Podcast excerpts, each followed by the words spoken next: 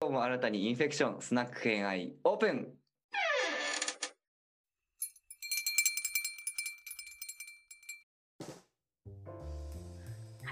では皆さんこんばんはこんにちは。はいじゃあ帰ってきた鎌倉北条会義経スペシャル、はい続きましては、はい。義経伝説はい。に迫るはい。でい い、で、いいです。はい、いいです。そうねあの YouTube を見てる人はね、はいちょっと背景に義経といえばみたいはないのをちょっと映像の背景にして見てるんですけれど、 はい、三人がそれぞれの自己主主張をしてるという。そうそうそうそう、まあ義経ってねもう本当に、まあ、前回の一郎さんの話もある意味もうなんか伝説やん、はい、そうですね。はうい。ん、鹿と一緒に鹿鹿と一緒にっていうか まあ そう鹿が下ったから まあなんかき私のイメージだとあの一番隊の戦いのその崖を下はいはいはいはいはるいすごい急な崖、 うんうもんうんうなんか絶壁みたいなものをこう少数生のはい優秀な義経と義経の部下たちがこう奇襲をかけるみたいなはい、はい。イメージなんだけれどあれも、まあ、ある意味伝説だ伝そう、伝説だったりするかもね、 みたいな。 そうなので、まあ、吉野の伝説っていうものが、まあ、今に至るまでいろんなとこに影響を及ぼしてるよとか、はいこんな面白いネタあるよみたいな話をはいしてもらえるのかなと思っていますので、お願いしまはい、す。よろしくお願いします。で、はいえっ、と、スナック偏愛の、まあ、鎌倉北条会も、こうのんちょいちょい前にやってた、あの幕末編、半年ぐらいやってたあの幕末編。うんはい、あとはあやのってて姉妹番組のカフェマカフェマトリカの方で、ちょっと実はね、ちょいちょい義経伝説を実は取り上げてるっていうか、僕がちょいちょい出してるんですよ。うんうんうん義経チンギスハンになったんじゃないかっていう話ね。うんはいはいえっ、と、なんでこの話が出てくるかっていうのは、一応、その義経がどういう経緯で死んだのかっていうのを、ちょっと聞いてもらえれば、多分皆さん、あれって思っていただける部分があるかなと思うので、まずそこの話からしますね。うんうんうんはいではいえー、とこれまでの鎌倉北条会をちょっと聞き直していただければなとは思ってるんですけれども、えー、と壇ノ浦の戦いで、えー、と義経は平家を滅ぼしました。で主君賞だと思われていた義経は義頼朝と対立することになります。うんうんうんはい、でうん頼朝と対立することになった義経が、えー後白河法皇に、頼朝追討の院宣くださいとかっていう話をして、うんあの後白河法皇が OK しちゃったとかっていう話は、確かあの、えー鎌倉北条会の時でちょっとお話ししたかと思うんですけれども、してたしはていた。、でうん義経は結局それをうまく生かすことができずに、えー逃亡をして、最終的に幼い頃かくまってもらっていた奥州藤原氏にもう一回行くっていうことになりました。うんうんうんうんはいうんうんで、今、鎌倉北条会でも出演しているあの藤藤原の秀衡は、えっと義経をかくまうことを決定して、ここで義経、うんえっと頼朝のあの義経引き渡せっていうのを拒否をします。うんうんうんうんで、この段階で一応対立状態にあるんですけれども、うんこの秀衡が亡くなってしまいます。あ死んじゃうんだっはいて、そういえば、はい、うんかなり中で高齢ですんで、まあね、はい渋渋いおじさそうまなんがです今。。はい、で、うん息子の俳優さん安平が家督を継いで、安平も引き続き義経と協力関係にやりますよっていうことを宣言はするんです、この段階では。はいはい、最初はね。はい、しかし、ここから時を経て、もう1年ぐらいかな、1年弱ぐらいかな、になった時に、えー、と安平は突如として義経を奇襲をかけます。はいはい。うん。で、義経はその時あの家人というか家臣なんてほとんどいなかったので、まあ、防戦一方になるんですけれども、それを耐え切ることができず、義経は当時いた正室で、正室にも子供がいたらしいので、その正室と子供を殺した後自らも自害をして、えー、と義経はそこで死んでしまうっていうことになるっていうのが、割と定説で言われている義経の最後です。うん。はい。さっき義経だと光の。なったっていうのがね、エピソードとしてありましたよね、最終回でね。はいうんうんえーってなはっ いて、なってましたね。 はい、うんびっくりしたびもっん。くりした人多いと思う。うん。え 夢落ちみたいな感じだったもんだよね。あのまま異世界転生しちゃったみたいはないそう感じでしょ。うん。 で、まさに今、伊丹さんが言ったことと同じことを、実はその鎌倉時代以降の民衆が考えてたんですよ。義経これで死んじゃったのってああこのそうねあそこまで大活躍したのそうにそうそうそ藤原のその安平うはいそこに突然奇襲かけられて、はい死んじゃったんみたいな。えーこれでみたいなうん、この、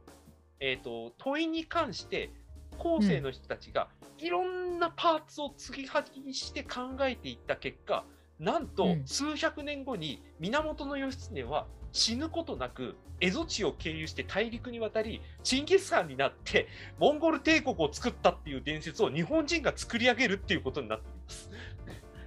うん。で、えっと、日本人って実は栄養死んでなかったんじゃないかっていうことを言うケースは結構あるんですよ。例えば明智光秀天海になったんじゃないかと か、はい真田幸村死んでなかったんじゃないかとか、豊臣秀頼死んでなかったんじゃないかとか、はいはいははいい、あるね。はいうん西郷隆盛死んでなくて実はあのロシアに行ってたロシアに行ってたんじゃないかっていう話もそうだし、逆、に徳川家康実は早めに死んでたんじゃないかうんえそういう説もある。大阪夏の陣で雪村に実は殺されていて、それ以降の雪村は影武者だったんじゃないか、あ家康は影武者だったんじゃないかっていう話もある。出た影武者説。はい、これは家康影武者っていうのは結構ね根う深んかっねたなんかそれそれなんか聞いたことがある。うんこの手の話はさっき言った通り、なんていうのかな、えー、とその英雄に関する評価とかかわいそうだとかっていう後世の人たちの価値観が生きててほしいみたいなところで史実のあやふやなところをついてその伝説を作り上げていったっていうケースなんですよね。うんうんうんうんでこれのまあね価値観に関して言うと、さっき言った通り死んでたとこ確認できてないじゃないかみたいな。うんまあそうね。織田信長みたいな。そうそうそうそうそうそうそう。うん。っていうところから物語を作っていってるっていうので割と定型的なパターンなんですよ。まあ確かに。あれ信長は何かになったんだっけ信なか長なは何かなっもなてっないてない。生き延びたぐらいの話はあるけれどもあそっか、うん一番一番転生しそうなんだねね。うん、 彼はないんだね。 そうない うん。うんところが義経は他国の英雄になるっていうところまで行ってるんです。うん。このケースはあんまりな英い。雄なんかまあそうね。強いて言英雄なうんとだ大塩平八郎があの中国の英雄になったとかっていう話はあるんだけどそれぐらいしかえ、そうなそうの爆死した後に。そう爆死しなかったっていう説があるんで ね。っていしうな話いがであっ英雄たになっりすたるんだんですよ。だからこれね、うん全く義経だけ異質なんですい日本人の作ってる歴史の中で確かに。せめて、まあなんか、まあ天界になうんる、影武者になうる、まあロシア行って実は生きてて帰ってきたみたいうんな。まあそれぐらいだったらなんかこの人が作ってんだなとかってわかるでしょイメージがして、うんまあ確かにね。うんうんうん義経は誰が作ったかもわからないんですよ、うんえうんこの段階におけるいろんな人たちが今回も出演をしていきますはいはい水戸光圀も出てきますーうんはいえーと論文を書いたあの末松健長さんも出てきますこれから末松県庁はよく偏愛で出てくることになるぞ。はいしかも、うんあの星名正幸すら出てきますみんな義経通ってんじゃな通いってる変わったとこでいくと、うん直人と山岡鉄舟まで関わってたりする、一番遠そうなのに、ね。そう福沢諭吉も絡んでたりするっていうなんかいろんな人たちが実は関わってたりするんですようんうんうんうんこれもこの義経伝説のすごく不思議なところでもはや義経っていう実態をもうみんな何だったか分かんないまま継承しているみたいな流れがあったりするんでこの不思議さもなんかお伝えできればなと。はい、で、えっと改めてちょっとお話をしていくとさこの話の全ての原点は義経死のことに関する、えっと歴史書、奥に主に、えっと東鏡なんですけれどものい不思議な記述に全ての原因があるというふうに言われています。うん。はい。えっ、とですね、何が問題かというと、この、えー1989年、源義経が殺された後の鎌倉幕府の対応がすごく不思議な対応をしているというところに全ての根幹があると言われています。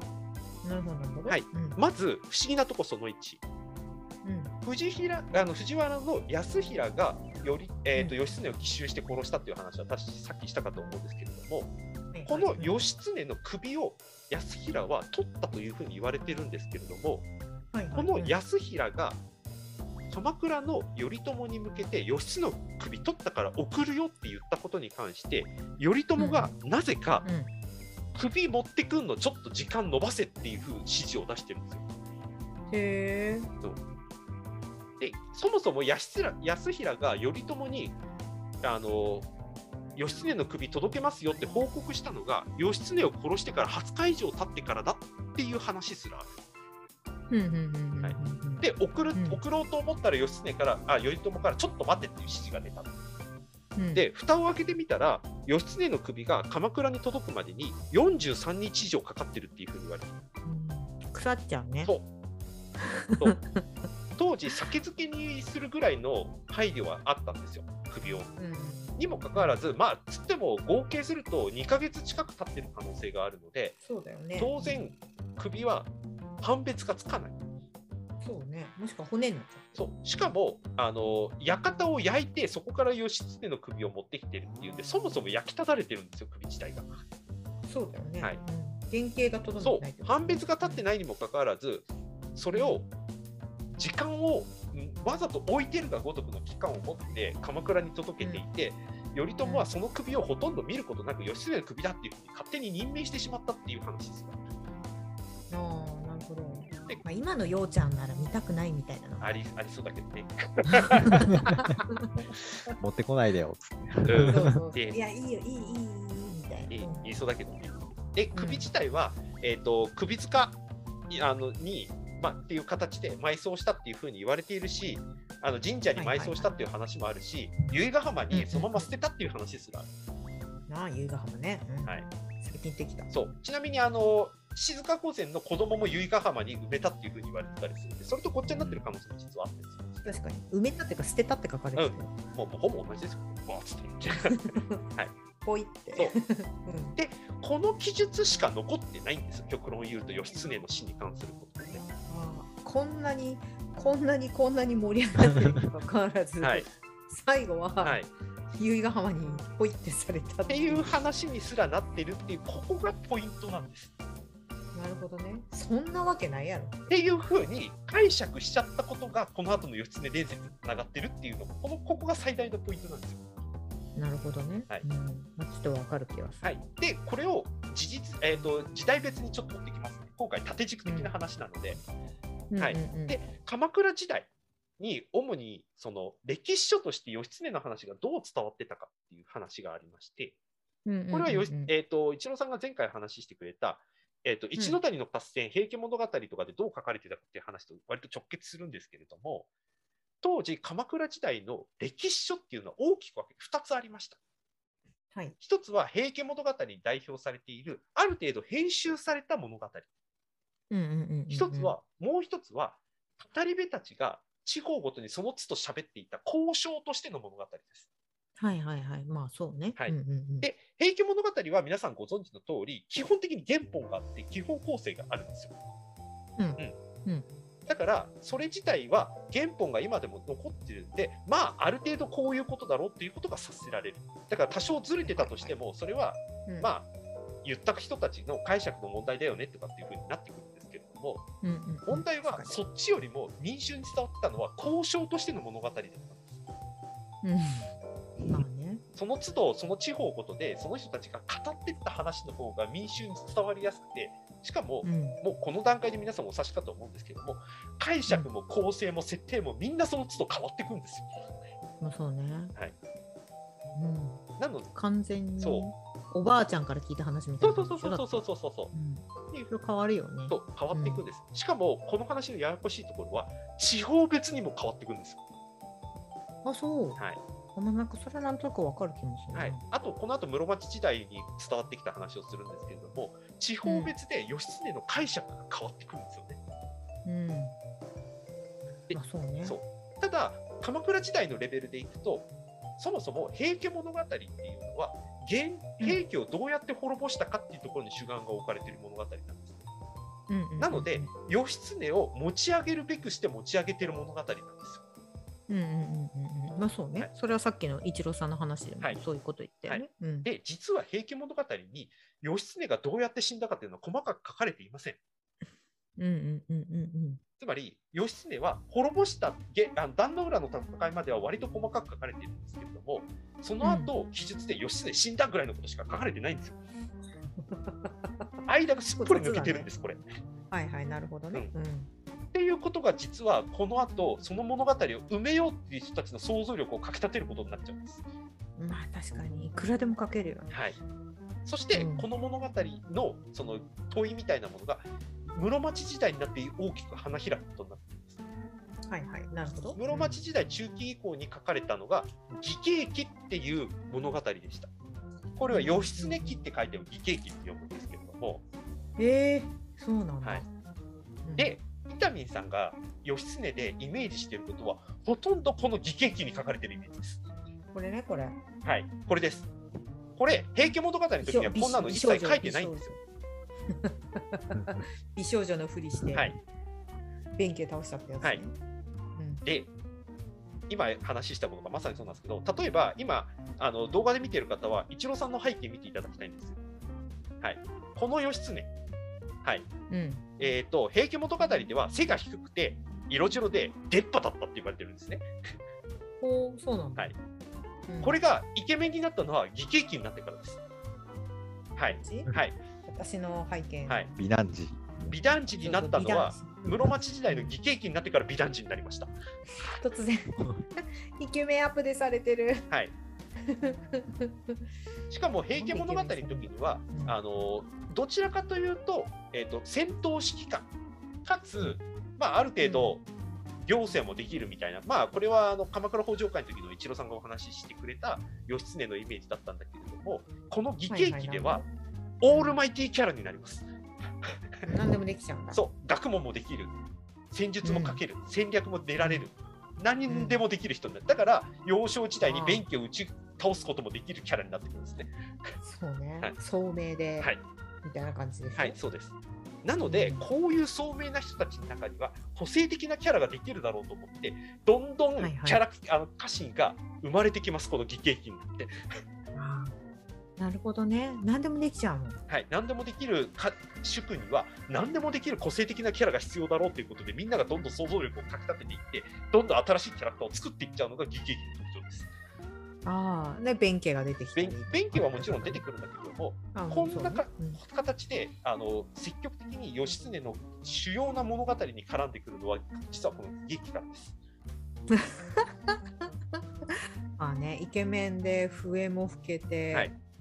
何強くて、はい頭も良くて教養もあり、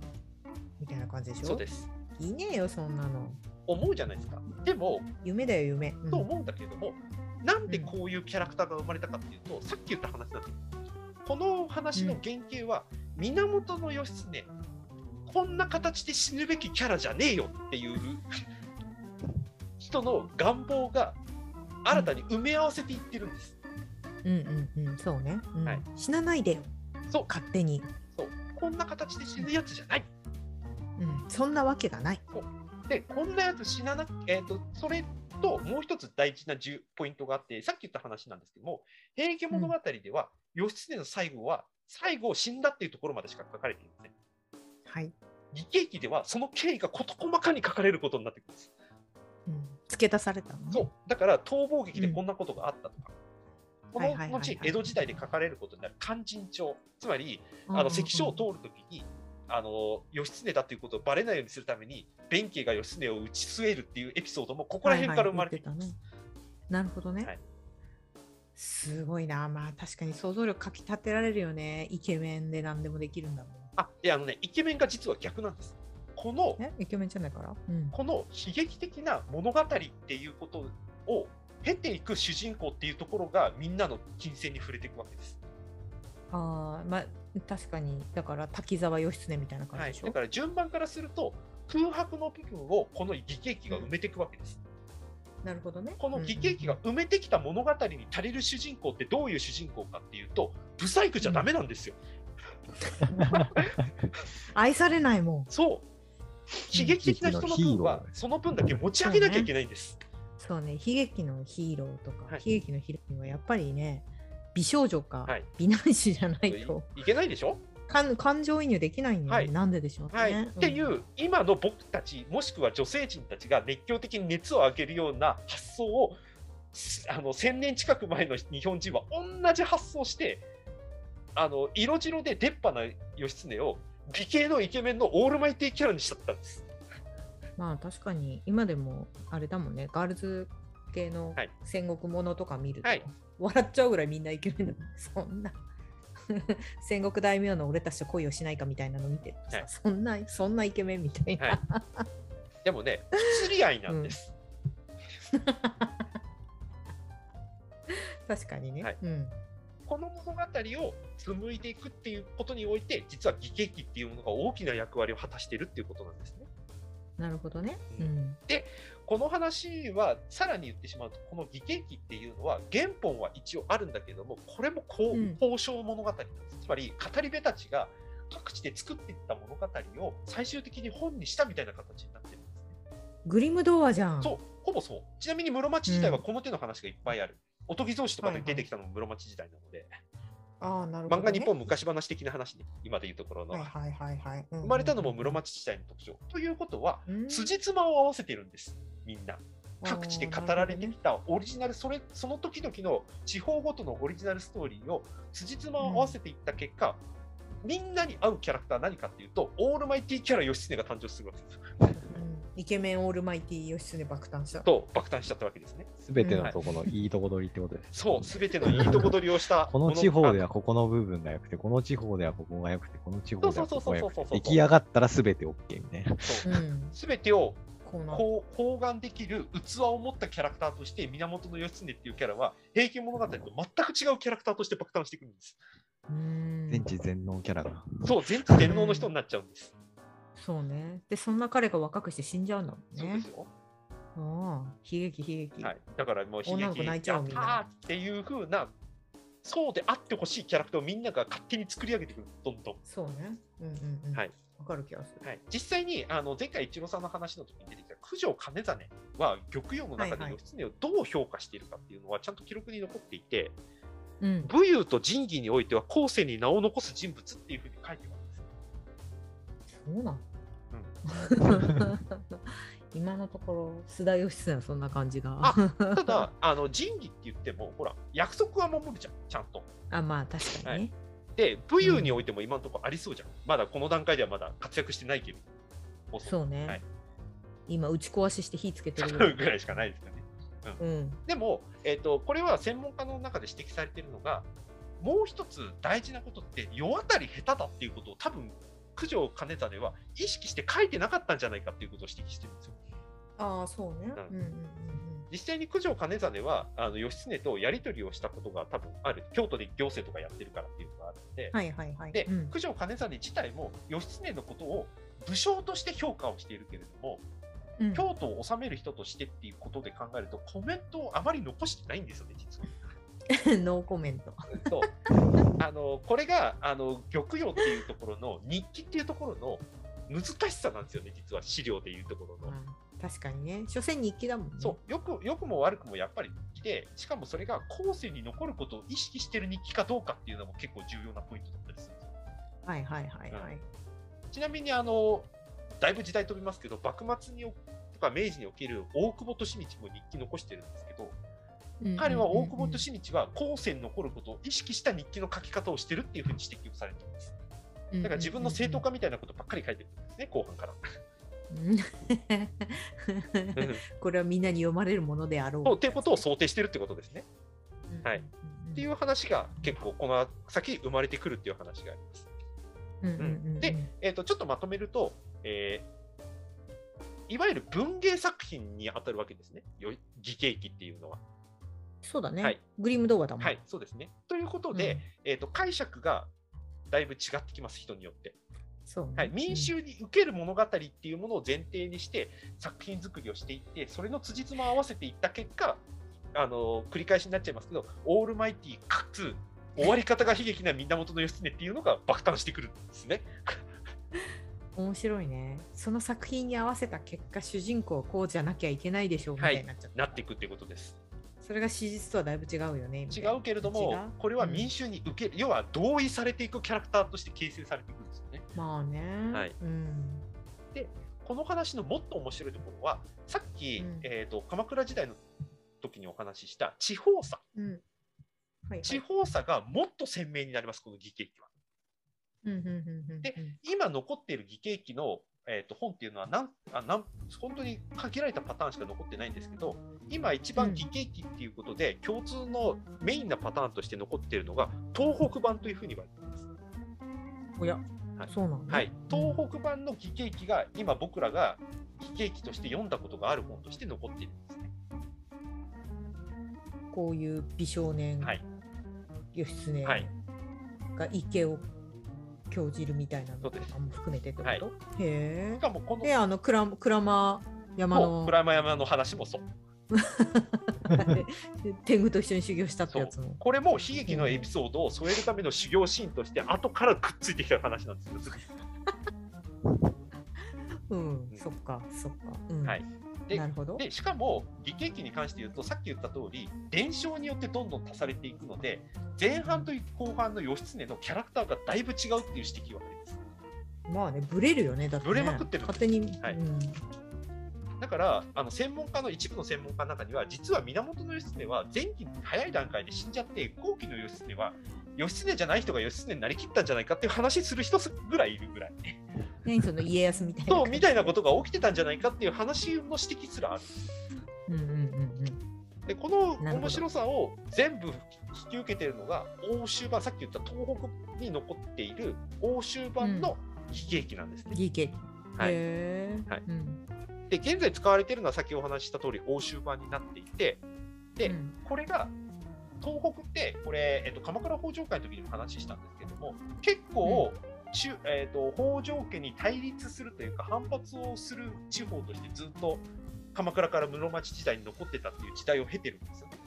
うんうんうんうん。はいあの一時ねあの東北をまとめ上げたのは北畠顕家と近房だって話はしたとはい思うんはでいすけれどはも、い。そうね。はいうんこういう時代を経たとしてもその後の東北っていうのはやっぱりなかなか報われない時代を過ごしてるってこともあったんで。そうね。それを象徴するものとして源義経がどんどん東北の中で持ち上げられていくっていう時代背景とマッチしていくってことになるんですよ。そっか、なるほどね。はいうん。なので、えー、と一郎さんが多分いくらでも話できるって言ってた源義経伝説っていうのはここから生まれてくるんですよね。義経が入った風呂があるとか神社があるとかうん腰掛け石があるとかうん寺があるとかっていう話はみんなここの段階からどんどん生まれてくるんですよ。伝承だから風呂そう風呂もあるなんなんだってありま すよ。衣食住だったら何だってありますよ。なんだったんだよはいうん という話が東北でも結局口あの交渉さっき言った通りあの語りでつながっていく話なのでそれと実際に残っているものとの印象付けみたいなのがセットでくっついていくっていう話になるうんうんうん。まあそうだろうね。それはなんかわかる気がする。なのでこの義経記と義経語り、いわゆる義経語りっていう交渉の部分っていうものが最終的に半眼ピーキって江戸時代に言われる価値観を醸成するきっかけを作っていくわけです。はいはいはいはい。これが室町中期から末期あたりの話うんうんうんうんうん。